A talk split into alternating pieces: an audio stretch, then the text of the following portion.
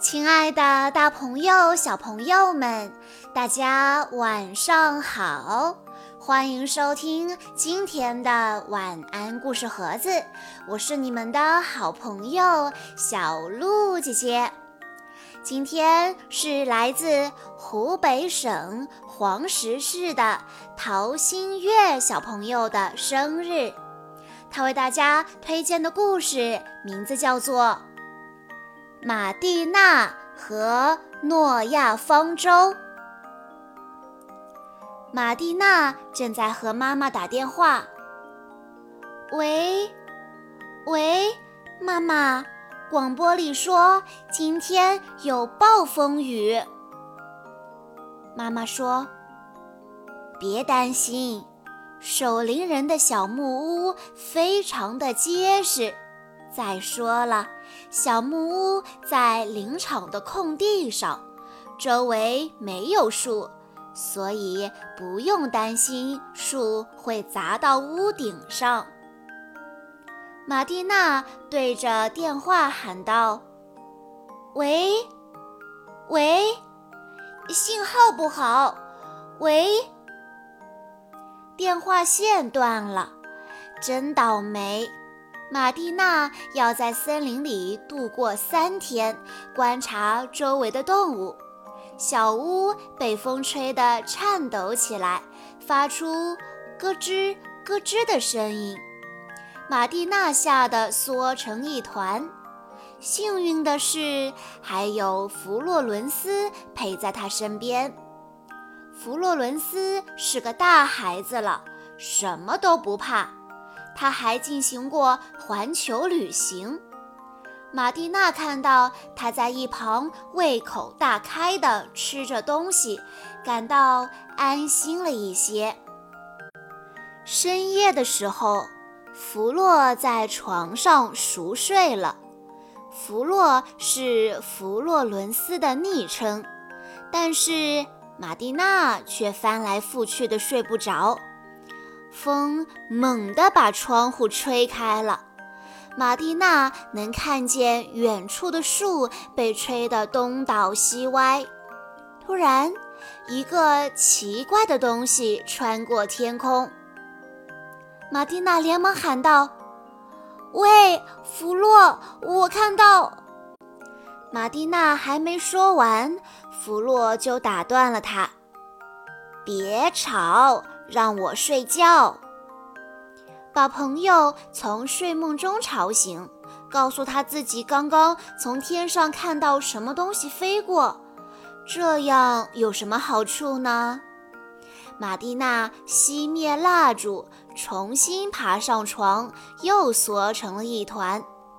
第二天，马蒂娜把昨天晚上发生的事情告诉了弗洛。弗洛惊讶地说：“一头大象，你看到一头大象从空中飞过？”他笑着打趣马蒂娜：“那么是非洲象还是亚洲象啊？它的翅膀长什么样呢？”马蒂娜承认，这确实有些荒谬。于是她接着说道。嗯，可能可能是我在做梦吧。不过，弗洛又打断了他。好啦，我们走吧。现在暴风雨已经平息了。在清晨的薄雾中，两个朋友静悄悄地走在森林里。弗洛压低了嗓门说：“不要动，仔细看。”右边有三只兔子，正前方跑过一只松鼠，还有那边一只猫头鹰。几米远的地方聚集了各种动物。马蒂娜以前从来没有见过这些动物，她暗自想：我也想成为第一个发现新东西的人。这时，他通过望远镜看到了那边，那边一一只一只老虎。弗洛笑了起来。兔子跳着逃跑了，松鼠跳上了树，猫头鹰也拍打着翅膀飞走了。但是老虎却一动不动。可是玛蒂娜没有弄错呀，那边高高的草丛里确实趴着一只老虎。弗洛也看到了，他惊讶地张大了嘴巴，眼睛瞪得圆圆的。弗洛一把抓住马蒂娜的手，颤抖着嘴唇，小声地念道。慢慢后退，到灌木丛里，一定要轻手轻脚的。马蒂娜问：“然后呢？”弗洛说：“现在，快跑！”马蒂娜叫道：“呃，停！我们面前是一头一一头。”弗洛简直不敢相信自己的眼睛。一头犀牛，快过来，别把它吵醒了。马蒂娜问道：“晚上到底发生了什么事情啦？你觉得他们是从动物园里逃出来的吗？”不管怎么样，最好啊，还是不要再碰到这些动物了。马蒂娜心惊胆战地说。可能还有其他的呢，而且最重要的是，有些可能已经饥肠辘辘了。弗洛说：“我们先停下来，仔细的想想办法。现在来看地图，看看我的指南针。想安全，还是得往森林中央走，这样我们就会碰到其他人，他们肯定会帮助我们。”南方是那边。马蒂娜发出惊呼：“哇，快看，那边有辆汽车，我们得救了！”她一边叫着，一边走过去。马蒂娜吓得连连后退，他以为是一个人呢，居然是只大猩猩。这时候，突然有一个人说道。昨天有暴风雨了，您睡得好吗？总算看到人了，是守灵人。哦，马蒂娜看到他太高兴了。守灵人说：“如果你们睡着了，可算是有运气。我整个晚上都在后面追着装饰用的动物跑呢。”弗洛走过来，刚好听到这句话，他问道：“什么？这些都是假的？”守灵人说：“对呀，你们以为这些都是真的动物吗？”弗洛和马蒂娜异口同声地说：“哦哦，呃，当然不是了，当然不是了。”守灵人继续说。真是一个忙乱的晚上，最可怜的是雕塑家，就在小亭子那。走，我们过去安慰安慰他。马蒂娜害羞地说：“您好，雕塑家。”雕塑家说：“你好，你们看到这场灾难了吗？两年来。”为了我的诺亚方舟，我马不停蹄地把动物一个一个雕塑完成了。没想到暴风雨把这一切全毁了。我还没来得及把这些动物固定在方舟上，它们就全被暴风吹走了。我的孩子们全被吹走了。原计划是两天后要在公园中央展出方舟的，马蒂娜说。但是，两天时间，一切都来得及。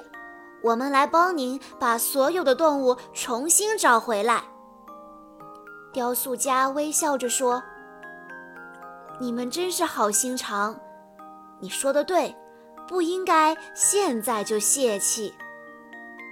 弗洛和马蒂娜踏上了奇怪的旅途。他们找到的第一个动物是一只白熊，它被风吹到瀑布下。嘟嘟小火车，你也来加入我们吧！咱们玩一个游戏，名字叫做“谁能在最短的时间里找到最多的动物”。这只鳄鱼可真重啊！我找到一只小老鼠。瞧，我找到了一只嗯，不知道叫什么名字的动物。如果大家都行动起来，方舟上的乘客们很快就全部能够找回来。仔细找，还缺乌龟、睡鼠和康拉。绿荫小路被暴风雨摧残得一片混乱，到处都是刮断的树枝。马蒂娜叹息道：“这真是一条糟糕的路呀！”哎，快看那里，是一只狐狸！快把它从树枝上救出来！希望它没有被砸碎。不过，狐狸身上还是热乎乎、软绵绵的，看起来像一只……哦，是一只真的狐狸！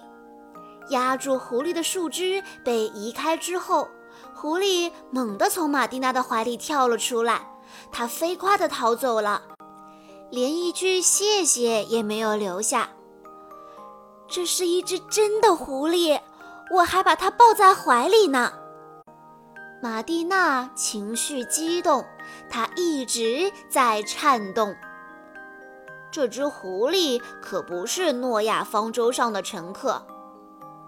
还有这只傻瓜小浣熊，被风吹到了几米高的吊桥上。要是它摔下去掉到河里，溪水就会把它冲走，再也找不回来了。这怎么办呢？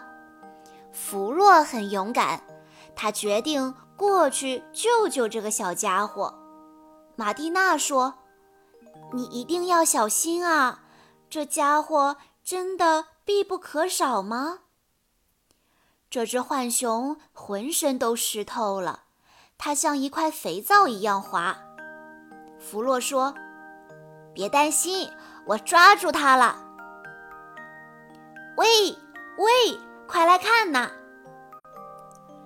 如果想要上去，要先攀过浮桥才行。两个孩子爬了上去，才看见两个被卡住的小动物。马蒂娜轻声地说：“快点过来，小锅壶，你真幸运。幸运的是有张网网住了你，不然说不定会让风吹得更远呢。不过天空可不是锅壶的领地。”难题是该如何回到地面呢？弗洛说：“小家伙，你太幸运了！我要用最酷的方法带你回去，使用大滑梯。小心，我要向前冲了！一、二、三，呜，太快了！转弯了，转弯了，下来了！哇哦，太酷了，不是吗？我打赌。”你还想再来一次？今天是诺亚方舟揭幕的日子，看到了吗，胖胖？多漂亮啊！但是这可不容易哟，我们花了好多功夫才把方舟装满。好在几乎所有的动物都被找回来了，几乎所有。你说什么呀，胖胖？我向你保证，我们已经把所有动物都找回来了。空中飞的，地上跑的，亚洲的、非洲的、大洋洲的、美洲的、欧洲的，真的什么也不缺了。而且，哦，不对，你说的对。确实还缺了一个，还缺胖胖你呀。小朋友们，以上就是今天的全部故事内容了。在故事的最后，陶新月小朋友的爸爸妈妈想对他说：“小桃子，五年前的今天你来了，很高兴你来到了这个家。”你是我们最珍贵的宝贝，亲爱的小桃子，恭喜你又长大了一岁，放了一个长达八个月的寒暑假，马上你又要回到幼儿园，开启新的学习。妈妈的心里更多的还是不舍，盼着你长大，又舍不得你长大。理性的我其实知道。妈妈不必担心，小小的你从出生那刻起，就在不断教给我很多生命的道理。与其说我陪着你长大，不如说你伴我成长。你的一个微笑，一个动作，总能驱散阴霾，让人爱不释手。有的时候，你会因为拖拉、淘气被爸爸妈妈批评。但是你要记住，无论什么时候，爸爸妈妈永远都是最爱你的。希望你能保持一颗自信、乐观、勇敢的心，好好学习，好好生活，平安快乐，美好一路相随。宝贝，五岁快乐，我们爱你。小鹿姐姐在这里也要对陶新月小朋友说：“祝你生日快乐！恭喜你又长大了一岁，在你的前方有一个未知的、精彩的世界等着你去探索和体验。不要害怕和拒绝新的东西和新的环境，张开双臂，大胆的、自信的。”勇敢的去拥抱你的人生吧。好啦，今天的故事到这里就结束了，感谢大家的收听。更多好听的故事，欢迎大家关注微信公众账号“晚安故事盒子”，也欢迎家长朋友们添加小鹿的个人微信：三幺五二三二六六一二。我们下一期再见喽！